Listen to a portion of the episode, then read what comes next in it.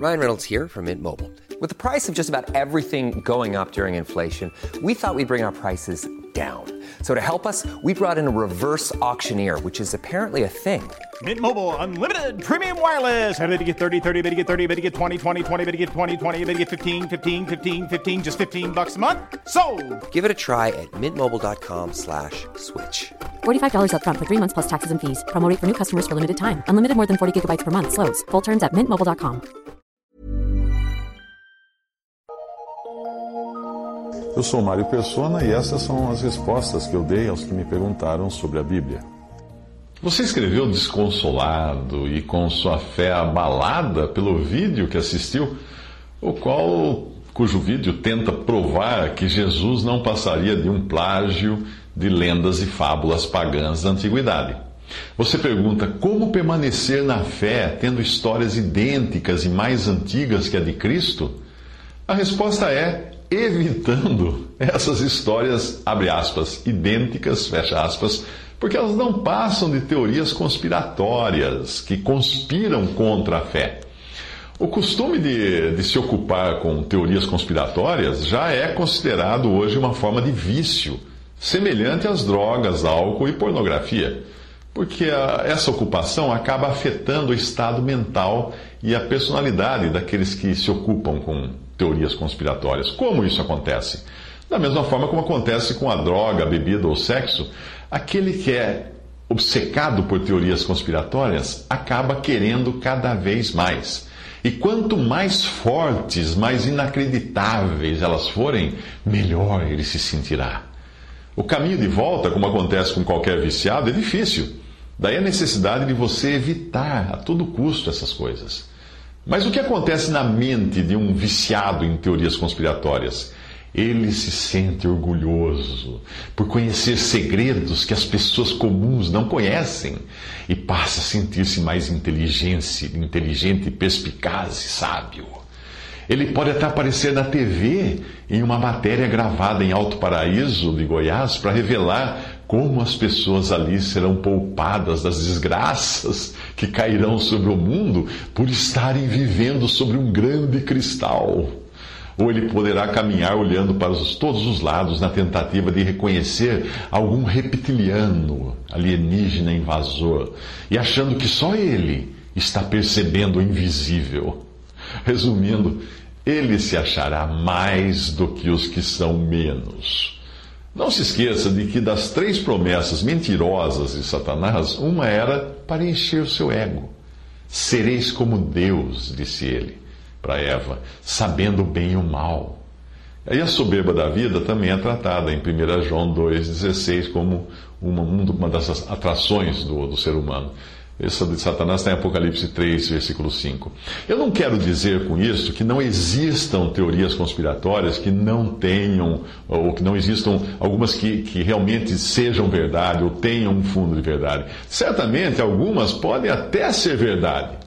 Mas como nós nunca sabemos quais são estas, o caminho mais seguro para o, para o cristão é ocupar-se 24 horas com a maior de todas as teorias conspiratórias. Qual? Aquela que diz que existe uma conspiração de extraterrestres que há milênios estão empenhados em enganar os seres humanos para que não creiam no que Deus diz. O líder desses extraterrestres, que a Bíblia chama de principados, potestades, príncipes das trevas, hostes espirituais da maldade nos lugares celestiais. Em Efésios 6,12, o príncipe desses extraterrestres havia sido designado como para ser administrador da terra, porém a sua soberba o tirou dessa posição. Então, ele procurou destruir o primeiro administrador humano da criação e a sua esposa, Adão e Eva, e conseguiu com a introdução do pecado na humanidade. Mas Deus, Deus interveio, Deus, Deus não deixou daquele jeito.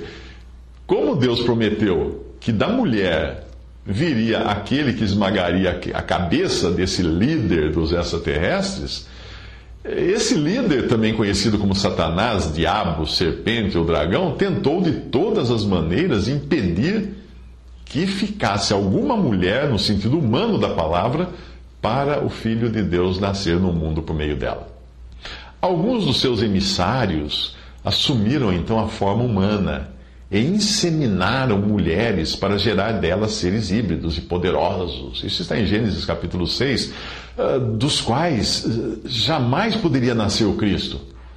Impedido no seu intento de, fazer isso, graças ao dilúvio que destruiu a todos os dessa linhagem transgênica, e sabendo que o libertador nasceria dos hebreus, Satanás então tentou impedir que isso acontecesse, matando os meninos hebreus no Egito quando o povo de Deus era escravo ali.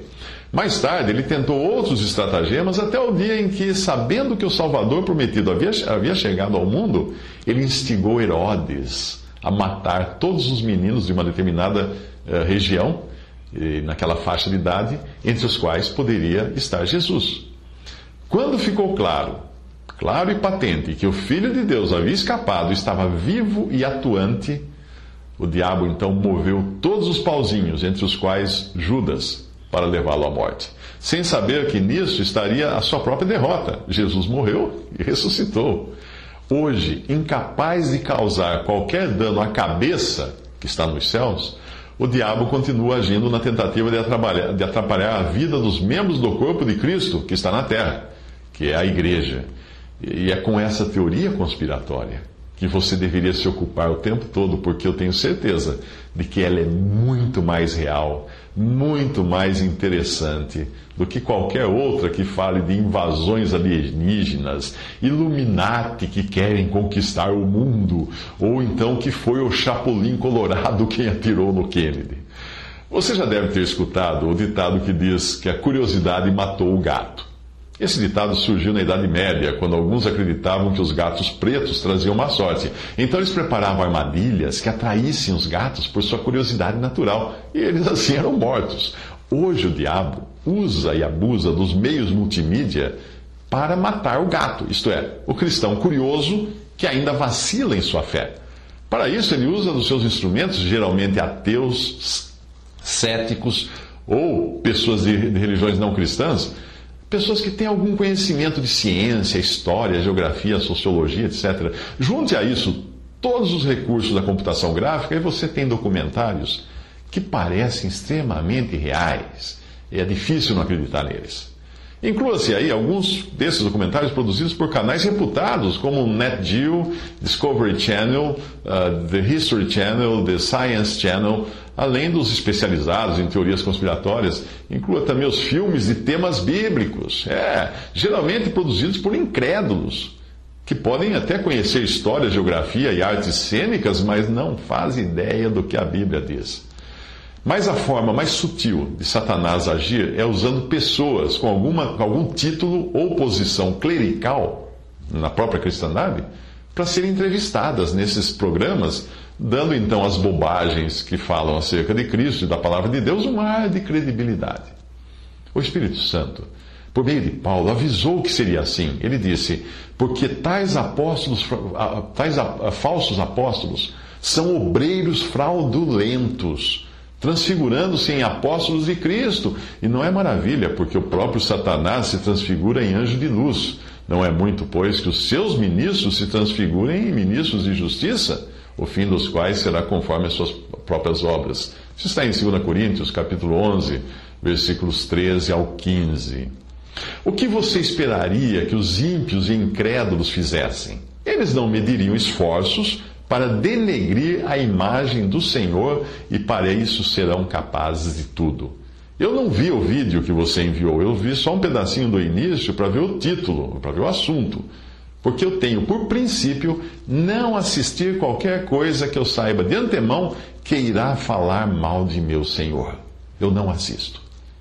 Quando você deixa a sua curiosidade levá-lo a passear por sites e vídeos deste tipo, você precisa se lembrar de uma coisa: você está diante de coisas produzidas por inspiração de um querubim que tem seis mil anos de experiência em enganar os seres humanos. Eu também não vejo filmes de temas bíblicos. No máximo, às vezes, uma ficção passada na antiguidade, ou talvez um documentário sobre personagens encontrados na Bíblia, como reis, impérios, etc. Quando eu era incrédulo, ah, aí sim, eu acreditava piamente em todas as bobagens escritas por um escritor chamado Eric von Däniken, autor de Eram os Deuses Astronautas. Eu não perdia um livro dele, comprava todos os lançamentos. E ele usava muito a Bíblia para embasar as suas mentiras e as suas teorias fantasiosas. Você quer um conselho? Quando alguém vier falar mal do Senhor, responda como fazia Paulo: Eu sei em quem tenho crido, e estou certo de que é poderoso para guardar o meu depósito até aquele dia. 2 Timóteo 1, 12. E pare, pare de ficar passeando por sites e vídeos de teorias conspiratórias contra Cristo, contra a Bíblia, contra os apóstolos ou outros também que falem de um monte de bobagem, a menos que você queira ser mais um gato morto. Pense assim: se não existissem essas teorias conspiratórias, a Bíblia estaria errada. Porque nela, os apóstolos previram que tais teorias surgiriam.